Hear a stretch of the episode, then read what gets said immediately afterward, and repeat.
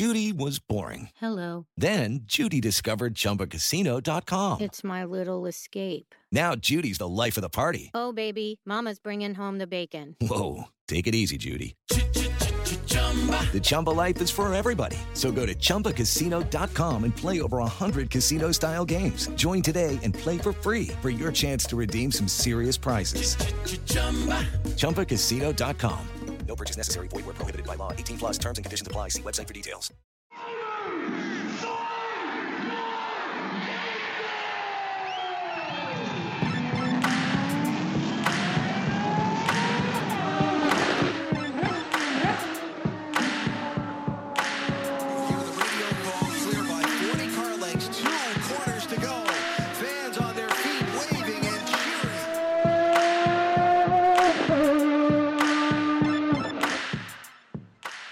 Welcome to another episode of Pit Lane Parlay.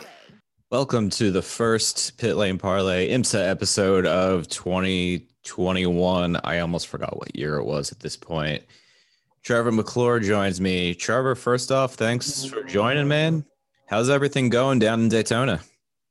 Well, it's uh, warm, so that's always a plus. Uh, especially coming down from Canada, it's a nice change of pace. Uh, otherwise, it's been really good here, man. Uh, really good roar. Uh, as you and a lot of people know, this is our first year where we've had the roar and the race weekends back to back. So it's been a bit of a change and adjustment, uh, fairly smoothly for a lot of people, us included. So it's uh, pretty good, man. Can't complain. So with the the roar being the weekend before instead of traditionally where it's kind of like uh you know 3 weeks before ish how much more stress does that put on a on a team in terms of getting everything ready you know god forbid there's also an accident on top where now you have to fix the car in in you know short order more more more short order than usual Yeah, I mean it's it's like everything else, like uh, setting up the car or anything else. It's there's trade-offs. So there's advantages and disadvantages to both. Uh, one of the advantages being there is somewhat a bit of a reduction of stress in preparation for the event because now you have the whole first three weeks of January to do it instead of having to rush out the week, you know, or week and a half after say Christmas and even a day or two after New Year's to get down to test days, to get down there, unpack, run the event, pack back up, travel home, and then have that two to three week period less travel time to then get ready for the race. So uh, it gives you more time to be prepared once you get here. But as you mentioned, the converse to that is if you do wad something up or have issues this week, you've literally got the two days of prep, which is yesterday and today, to fix that. And God forbid if you need something, even a, a new tub, new chassis, new car, uh, that definitely is going to send that stress level past red line. Um, but again, for us, it's it's been very good, and it's a necessary change given the current situation with everything, especially since there are a lot of foreign teams, drivers, crew, uh, most of my AWA crew included, being Canadian, uh, that have quarantine requirements when you return home. yeah So for us, we've stayed here in Florida in the interim, uh, even though we haven't had to do any work or prep the, the Monday or Tuesday, uh, simply because we couldn't return home because there's not enough time and it's it's rather pointless. And of course, to increase risk of anything by traveling more and, and everything else. So it's uh, it's definitely necessary. Uh, and I think for the most part, it's been a positive change. Um, again, there's going to be trade-offs, and there will people people that disagree because they've had issues now and they're having to get off the back foot and fix them. But uh, yeah, it is what it is, man. I think it's I think it's been quite nice. I like it. So, for those listening, you are the race strategist and team chef for AWA and the Michelin Pilot, and then spotting in the Rolex 24 for the number 63 GTD Ferrari 488. So, you've got a you've got a busy weekend. The the Michelin Pilot is what a four hour race on Friday, That's correct. and then obviously 24 hours starting late Saturday afternoon. So I have to ask, Team Chef, what's on the what's on the menu on a race weekend? Uh, well, I, like most things, like to go overboard. So, uh, for example, breakfast this morning was uh, avocado toast with uh, lemon zest, sesame stuffed uh, croissants with sausage and Wow. fontina cheese. Uh, but over the course of the weekend, we've had um, street tacos, uh, white chicken chili. Like I, I treat my guys and gal well um, because the the food is is the fuel for your crew, and you put good quality fuel and enough fuel in your crew, you get better results. So we uh, we definitely don't skimp on the the food. We've even gone so far as to uh, build a custom kitchen that rolls in and out of the uh, the hauler like a toolbox. Um, so yeah, it's uh, it's been quite nice. So it's it's a good setup, and you know, again, I'm I'm happy to do it. Seeing them fed and watered is uh, brings a smile to my face. Yeah, so I know whose pit box to be near whenever media are allowed back in person. Uh, if you see me, if you see some guy in a black polo, at a, that's me hanging out waiting for a, a good meal. I'll save you So perfect. Also, you're spotting for the GTD car in the 24 hour race. So I I understand that I believe you know spotters typically rotate throughout the 24 hour race. How many spotters do you have on the car, and what's it like from from a spotter's standpoint spotting during a a 24 hour race? I mean, typically you'll you'll have two, and we'll uh, we'll work in shifts. Uh, people have done the the full 24 solo, um, though I think a lot of those guys have opted not to do that this year, as we're all meant to be on the roof. Typically, they give us an option to spot from the roof or the fifth level media center. Uh, obviously, with COVID being that, nobody's going indoors, so everybody's on the roof, um, and that you know it's daunting enough to do a fairly long shift, uh, six, eight, ten hours up there on the roof because the the rooftop of Daytona, midway through the 24 hour, is the coldest place on Earth, irrespective of ambient temperature. So it does wear on you. Um, but for me, my uh, my tagline is "Real spotters do it on the roof," and that's actually uh, a little jab at some of my friends who like that media center down there in level five. But uh, you know, it'll be like uh, like Batman and Bane. They'll uh, they'll only have accepted the darkness where I was born in it. So uh, for me, the the long stints, the cold temperatures, and everything, it's just uh, it's just doing the job, man. So it's not going to be too much of an issue.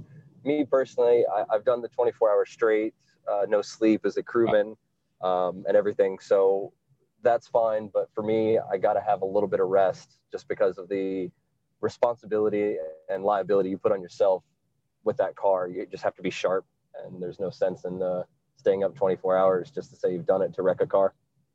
Yeah, I tried to do that last year and I made it about till God, I don't know, four o'clock in the morning before I was like, wow, if I don't get sleep now, I'm gonna fall asleep standing up.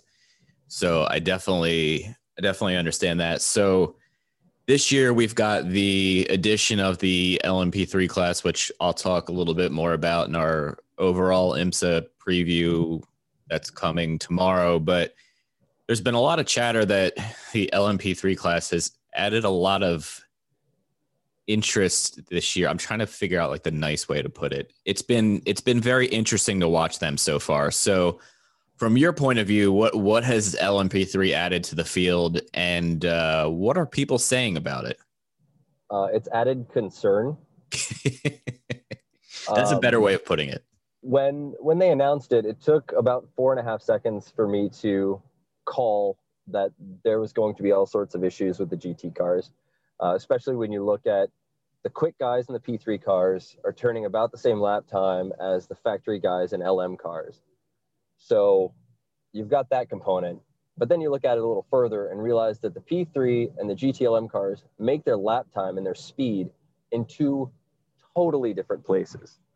So they're always going to be intermingling, even if one is a touch quicker than the other, because they're going to get there in different places. Obviously, the the P3 cars have a bit of a deficit with um, with engine power, but they're higher downforce, lighter weight. So in the brake zones and mid corner, they're going to be superior to the LM cars, and uh, that's just going to cause concern. And then you look at it in practice, as we've seen over the course of the week, and especially in the 100 minute race on Sunday is you've got some of these bronze drivers in the P3 cars who are struggling to maintain GTD pace. So now you've got both ends of that LMP3 spectrum uh, intermingling with every GT car on track.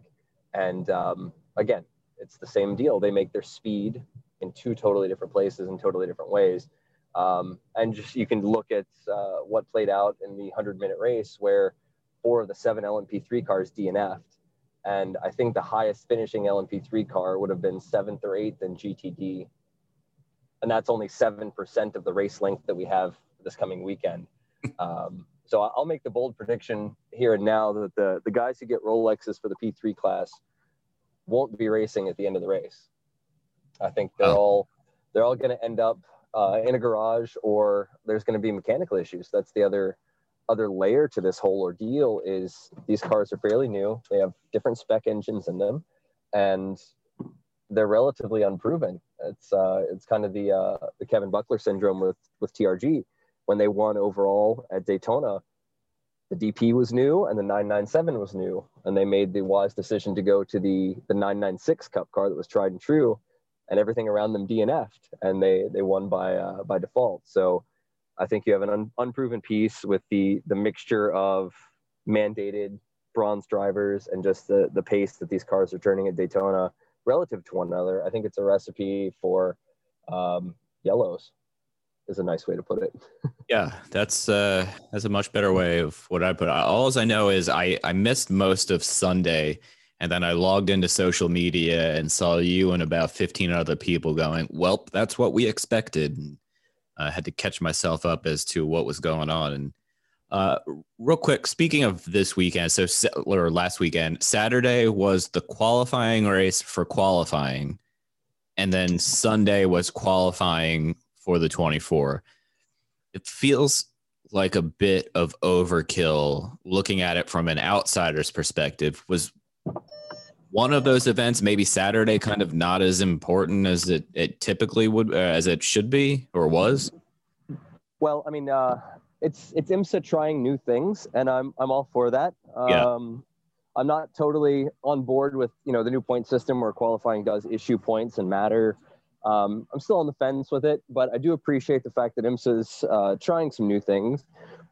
Although I think, as you put it, qualifying for the qualifying race to qualify for the 24 hour um, could be a bit confusing to to some people, especially uh, you know the casual fan or the layman. So um, maybe it was a bit much, and I think you know they they introduced that qualifying race as a way to um, give incentive to mitigate sandbagging for the race, and uh, I I don't know that they achieved that um, in a number of classes. Uh, obviously, uh, Nasser had a uh, very vocal opinion about that that showed up on on social media and a number of racing outlets. And, um, you know, I, I can't say I disagree with him in any way. Yeah, well, that takes care of my next question there in terms of uh, what you thought. So we'll go to our standard non racing question here. You get to invite three guests to dinner, whether they are still on Earth or not. Who are you inviting and why are they on your dinner party list? Oh, man. Okay and just the racing related people? Uh, they can be anybody. It can be. I mean, we've had. God, I think we had one that was like Obama, Jesus, and like Snoop Dogg or something. It was like a totally insane trio. So you can go in whatever direction you want. Fair enough. Since I'm uh, since I'm in race mode, we're down here. It's the event. I'll keep it to racing people.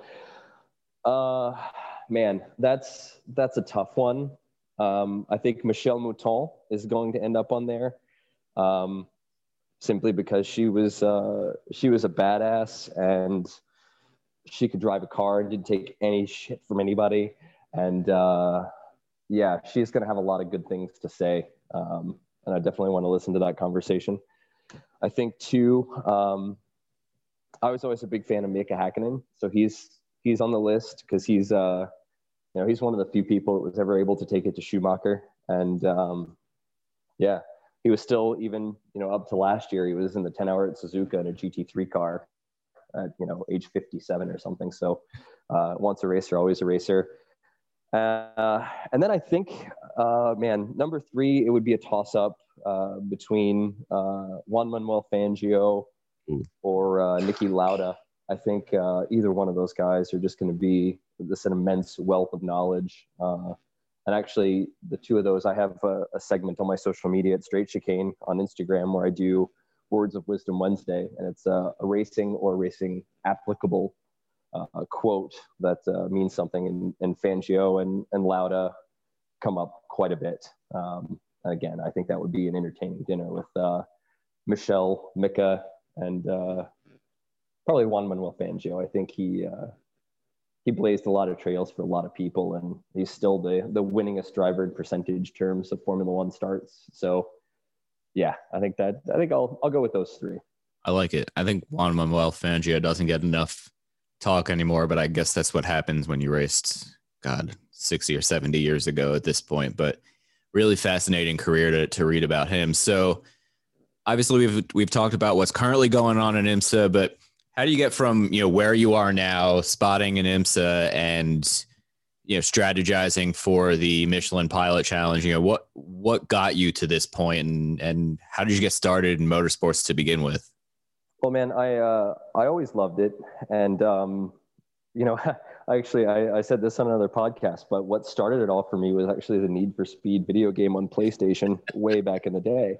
And so, you know, my car, my favorite car in that game was the McLaren F1 road car. And then so, in the early days of search engines, I looked it up and then found out that there was a sport called Formula One, and then kind of started getting into it. And then it was, you know, reading books and everything. And uh, I fortunately grew up uh, about an hour and a half away from VIR. And midway through my high school career, they reopened it. So I was working corners there. I think the second or third event they had when they reopened the circuit. And uh, yeah, it just kind of started in flagging communications, started talking to guys, and then I started doing, you know, 12 and 13 hour enduros with SCCA with uh, Spec Miata guys. And um, came up from there. I met uh, a former Grand Am driver who's now the race director at Action Express, but had his own team, Chris Mitchum. Um, we got together for one of the 13 hours. I just kind of came down with uh, with no plan, no gig, and no expectation of pay, and impressed him. And then I ended up being his uh, employee number one when he and his dad started the team. And uh, yeah, I kind of got into it. And then as that team grew, I, I went from uh, just being uh, the guy who went and fetched food and wiped the car down to uh, doing all the logistics for the team, to calling the cars, to going over the wall, uh, to making org, charts and, and, just doing all the administrative stuff. So I, I, literally did everything for that team, short of driving the truck to the track and driving the car on the track.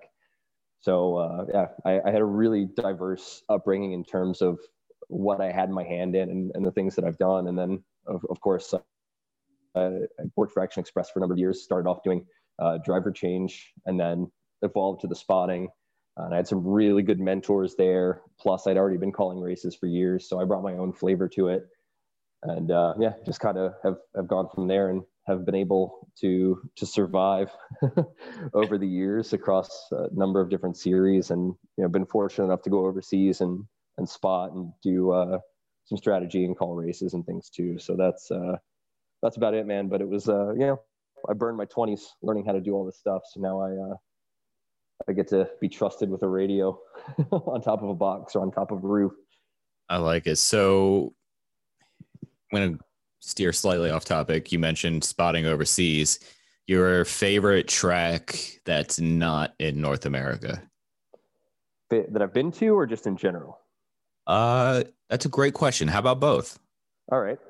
Um, let's see. I liked the Bahrain International Circuit. Okay. Uh, when we went out there, we did the TCR, and there's an asterisk to this. There's a little bonus side reason I like the, the track as well. But uh, when we ran the TCR cars out there in the Middle East, it was we ran the short course, which is I guess they they call it the Oasis Circuit. So it's okay. uh, I, I I named it the Lime Rock of the Middle East because it's it's 11 turns, one and a half miles. Sounds very familiar. Um, but it's it's a very very nice little circuit. Um, it was fun to to watch a bunch of those cars bomb around. Um, and I also got a little chuckle because I went to Bahrain and then I was coming straight off to uh, to Sebring, so I had of course uh, gear packed for Florida because it tends to rain. And uh, during one of our our rain our races or practice sessions, it started to rain in Bahrain, and I just chuckled at the fact that I was probably the only idiot, idiot that had traveled to the Middle East with a rain jacket, and uh, I was sitting pretty and dry, laughing while I was uh, on the corner spotting for my guy. But that was uh, that was cool. And the Bahraini International Circuit also has a phenomenal go kart circuit attached to it. Nice. It is amazing. Um, the driver Brandon Gdovic that went out there with me. Uh, yeah, I think we we spent a couple hours and a few hundred bucks on that thing just running around. but yeah, it was it was immense, and uh, yeah, of course it's a bit of a culture shock when you go out there, go out to UAE, to Yas Marina, Dubai, and all that. But it was uh, it was just an awesome experience, and I, I can't wait to go back. Uh, in terms of ones I haven't been to, um, I'm not gonna go, not gonna go with the the usual like uh, a Lama or, or Mount Panorama or Spa or Nurburgring. Um, you know, I'm not totally sure where I would uh, where I'd like to go. Um, Hey there, my name is Michael Laminato, and this is Pit Pass F1, a brand new podcast that'll take you closer to the action of the world's most prestigious motorsport. From Monaco to Miami and Australia to Azerbaijan, Pit Pass F1 is on the ground and has you covered. Esteemed F1 journalists Julianne Cerasoli and Chris Medland will take you inside the sport every round. They'll keep you up to date with the latest news breaking in Formula One and the most influential views shaping the world of Grand Prix racing. Every Friday, we'll be bringing you a track guide and race preview, and Chris and Ju will be in your feed every morning from Saturday through to Monday to keep you up to date on all the day's action on and off the track. So if you want to be in the know on the latest in Formula One, subscribe wherever you get your favourite podcasts and visit us at evergreenpodcasts.com. Pit Pass F1, a brand new show for Evergreen Podcasts.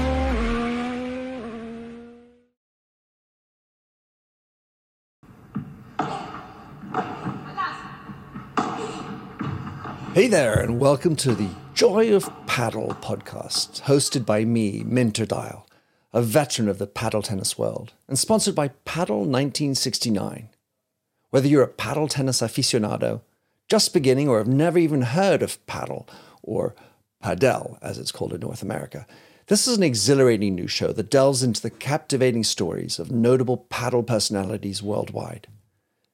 In its inaugural season, you'll be treated to exclusive anecdotes, valuable tips, life lessons, and humorous moments shared by esteemed professional paddle players, industry insiders, and passionate paddle enthusiasts. With each season aligning with the Pro Tour, you can anticipate two engaging episodes per month. The Joy of Paddle podcast is part of the Evergreen Podcast Network, where you can find other great shows in a number of categories, such as sports, health and wellness, true crime, and fiction. To find out more about Evergreen Podcasts, go to www.evergreenpodcast.com. Vamos!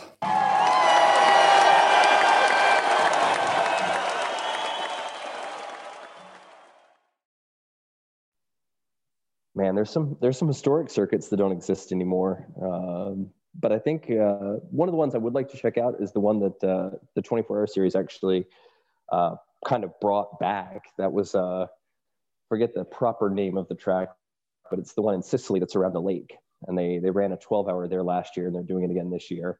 And it was a really historic circuit. It's actually an endurance race or circuit that was run endurance races on that predates Le Mans. I think the first one that they did there was like somewhere deep in the 19 teens uh, when motor cars and motor racing were very much in their infancy. But So- um, Would this be the Sicilian circuit of Pergusa? that's it. All right, a quick Google search helped me out there. That's it. So I, I would like to go to that one. Um, I would like to go to Portimao. Um, I went to Jerez uh, year before last with Super Trofeo. I really enjoyed that circuit, and the town was super cool. Um, and of course, the uh, the ham is unbeatable in that region of Spain. So it's uh, yeah, it's quite good, man. There's too many. It's it's like a car. know, it's like, I what's your favorite car? There's so many good ones. All right. So since you asked it, I'm going to go that direction now. I'm going to put you on the spot, but I'll I'll try to make it a little easier. What's the favorite your favorite car that you've you've been a, a, a team member on in, in any capacity? Ooh. Um,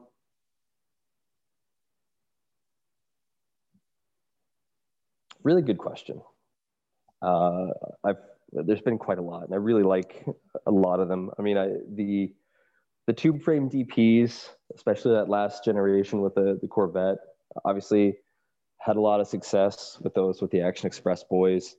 Um, and that was that was quite a good time. And they just sound proper. I know that they were they were they were closer to a GT car than the the carbon tub cars that we have today. Uh, but man, they were they just sounded awesome. They were fun to work with. They were they were Lego sets. They were easy to rebuild if you crashed one. Um, the caddies now are the same way, obviously with the uh, the engine sound. A um, little more complicated, a little different to drive, uh, but you know that's those are kind of the boring answers because those are the high level stuff that we've always had in North American sports car racing. Um, I've enjoyed you know the, the fifth gen Camaro SS that we had uh, in Mitchum years ago uh, because that was something we actually were able to help develop uh, in terms of uh, making better cooling packages and everything. And GM actually took a lot of the things that we did on track with those cars and applied them to that first Camaro ZL1 that they came out with, uh, specifically with like engine internal strengthening um, and differential cooling and things like that. So it was cool to see. Uh, we weren't just racing; we were actually, you know, putting something towards uh, the road cars, uh, which was always cool. Um, I really enjoyed that. And we had an old uh, Porsche 9971 that we did uh, 2011 and 12, I believe, that, that, was pretty cool. It was a Daytona special. We built it only for this race. Uh, it was intentionally built from a cup car. We didn't widen the bodywork because there was only a bodywork maximum. And of course, all the factory built Porsches were at that maximum. So the car went like hell in the, the banking we had we lost in uh, in braking and downforce and obviously in the infield, but we more than made up for it on top speed. So that was cool just to have a, a little Daytona special that, to be a part of, which was cool. But I mean, there's there's been so many cars. The KTM X-Bow GT4 was was rad. Mean, that thing was like a, a miniature Batmobile, and uh, for having such a tiny engine and, and being so far removed from the big V8 Camaros and the Panos and the the Mustangs and everything else that we raced against. It was like the little car that could, and those things were just so much fun. Uh, you know, we would do um, our mid corner speed at turn four at Mosport, which is the second like fall off the earth left hander, would match our top speed at the end of the Andretti straight at Mosport. Wow. So you were going as fast mid corner, dropping off two, three, four stories as you would V max at the end of the straight. So those cars were just immense, and they would do anything you told them to do. It was they were great. So there's been there's been too many and so many. I, I know I haven't answered your question, but I've kind of given you in a roundabout way the the unsorted top five. Yeah, no, I'll I'll take it. Uh, I'll wrap it up with one last question here. I know you kind of talked about LMP3 predictions early on, so if you're going to make a prediction for the race as a whole, it looks like we should have some good weather pretty much the entire race. So the DPI class and, and the other classes, who do you think uh, who do you think's the favorite right now? Well, uh, I, I, mean, look, uh, I've I've been involved in that class for quite a while, and I'm not going to say anybody but Action Express for DPI. I. Like it. Even if there was some tomfoolery going on this weekend, this is the one race where imbalanced BOP matters the least because you can race it back, you can win in the pit stops, you can win with a strategy, and there's nobody in that paddock that's going to beat that team over 24 hours in the pit lane. There's no team in the paddock that's going to outsmart their their brain trust on the box over a 24 hour period. And I mean, look at their driver lineup. it's yes, fantastic. It's it's tough, and uh, I mean, you look even at the 48 with Jimmie Johnson, who is an extremely competent sports car driver. He's got all these guys around him, the Kamui Kobayashis, Mike Rockenfeller, like all of these guys. You're like, it's the who's who. So that's going to be a strong one. I fully, you know, I want those guys to want two, and it's absolutely possible. Uh, for LM, you know, I think the BMWs, for whatever reason, they have their own postal code. They shouldn't be fast here, but they are. Uh, I think they're they're kind of in a swan song situation anyway, paring their program down to just the endurance events, and I think we see the writing on the wall for where that's going to continue past 2021. So I look to those guys to be pretty strong, um, and that's that's what history tells us to do. Uh, LMP3, it's a toss up. It's going to be uh, whoever doesn't hurt their equipment and force a mechanical failure early, and who doesn't hit anything again, I, I don't think anybody's going to make it to the end. Um, but the guy who goes the longest is going to be the the one who takes care of the equipment, doesn't overcook the brakes, doesn't abuse the curbs, doesn't get anything, doesn't put himself anywhere where he's not supposed to, and uh, just simply has a bit of sensibility and checks out when the GT cars are around him, give him some gap, and you know just be sensible and, and make it home. That's what this race is all about. So. Yeah uh, again, that's a toss up because there's there's some really good guys out there. I mean, my man Joao Barbosa is in a P3 car, uh, so I think as long as that that team can keep the car underneath of him and his his drivers stay out of taking unnecessary risks, that's going to be a strong one. I think that's uh, Sean Creech. Uh, 47 guys. I worked with them last year in the prototype challenge calling race strategy. Um, so I think they they've they've got a good package. But again, it's there's so much unknown with these cars. It doesn't matter how well or how much you prepare them, they're still in many ways untested, untried, untrue. So I think it's going to be anybody's game in that class. Uh, but I would like to see uh, Joel get another Rolex or, uh, you know, my friends at 47 win one, too. Uh, they're pretty, pretty hardworking, earnest guys. So that'll be interesting. That'll be an interesting one to watch. And then uh, for GTD, I'm not going to jinx it, but we all know we all know why I'm here, and I know why everybody else in that paddock is there. So we're gonna see how it plays out, man. Yeah, I was kind of wondering what you what direction you were going to take the GTD one there, but uh, well, well done on the answer on on, on that one. I think it's going to be a, a, fun class to watch. Cheers, and uh, I last but not least, P two, not not forgetting them. Yeah. Um, that's going to be an interesting one too, um, simply because there's so many new teams and there's a couple of European expats that have come over uh, for this one. And uh, yeah, I mean Daytona is a different animal, man. So if you if you haven't had the experience here, it might not might not help that you have you know Robert Kubica or somebody in the car. Uh, this thing will chew you up and spit you out, and we've seen that in years past too. So I think that's that too. It's going to be up there, man. Anybody's game, uh, and I think they're that'll be a fun one to watch. I just hope that it's uh, not too fun for my my GT car. We stay out of uh, stay out of each other's way. a nice boring race until like the last half hour when you're just way ahead is what you're looking for. Yeah, I mean that's that's how you want it, but it's it's Daytona. it's not without drama. Uh, it's not without issue. It's and really, at the end of the day, it comes down to who mitigates the risk the best. Best doesn't take any unnecessary risk and um, simply makes the least number of mistakes pace really doesn't matter here, especially for this race. There's far too much time to to make up for it. It's it's really easy to lose a three minute lead. Yeah, you're sitting on the side of the circuit going zero miles an hour with uh, three wheels. That that lead's going to go by pretty quick. So uh, I mean, yeah, I mean, just even years ago when we had the the massive lead with Action Express that we we gained overnight because everybody else had so many issues. I think at one point we had a 14 or 15 lap lead, and then uh, our engine tried to eat itself.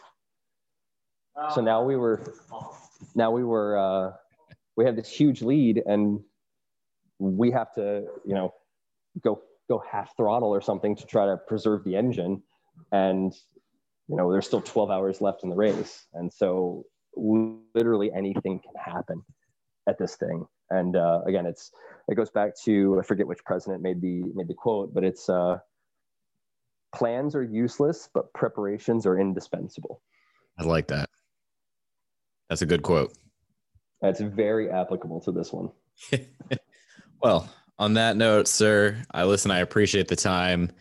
Best of luck this weekend. Definitely get some rest between now and then, and uh, look forward to chatting again soon. This was a lot of fun, and and obviously hope both of your teams are are very successful this weekend. That's the idea, man. We're here to to do one thing, and that's win motor races. So, uh, yeah, I'm looking forward to it. We've had a couple of days to recharge the batteries here. Like I, like I told you earlier, we had Yeah. a little jog and drive on the beach at Daytona because that's what you do when you're here and you have some time. Uh, but yeah, no, we're uh, we're geared up to start getting after it tomorrow. And, uh, race on Friday and race on Saturday, Sunday, man. It's going to be a fun one. And for those who are watching, make sure to check out our social media. I'll do extra posts for for Trevor's teams and obviously probably do some live streams and stuff. So stay tuned to our social media for the race updates. And Trevor, thank you very much. I wholeheartedly appreciate all the time and uh, definitely have to chat again at some point after the race. Absolutely, man. You've got my number. Uh, it's been a treat. Um, Thank you. happy to be here, man. Happy to uh, to share my opinion, however bad it is. and uh, yeah, I look forward to it. All right, man. Well, listen, I, I appreciate it and uh, stay safe. You as well, man. Thank you. All right. Thanks. Bye. See ya. Without the ones like you, who work tirelessly to keep things running, everything would suddenly stop. Hospitals, factories, schools, and power plants, they all depend on you. No matter the weather, emergency, or time of day, you're the ones who get it done. At Grainger, we're here for you with professional grade industrial supplies. Count on real time product availability and fast delivery. Call clickgrainger.com or just stop by. Grainger for the ones who get it done.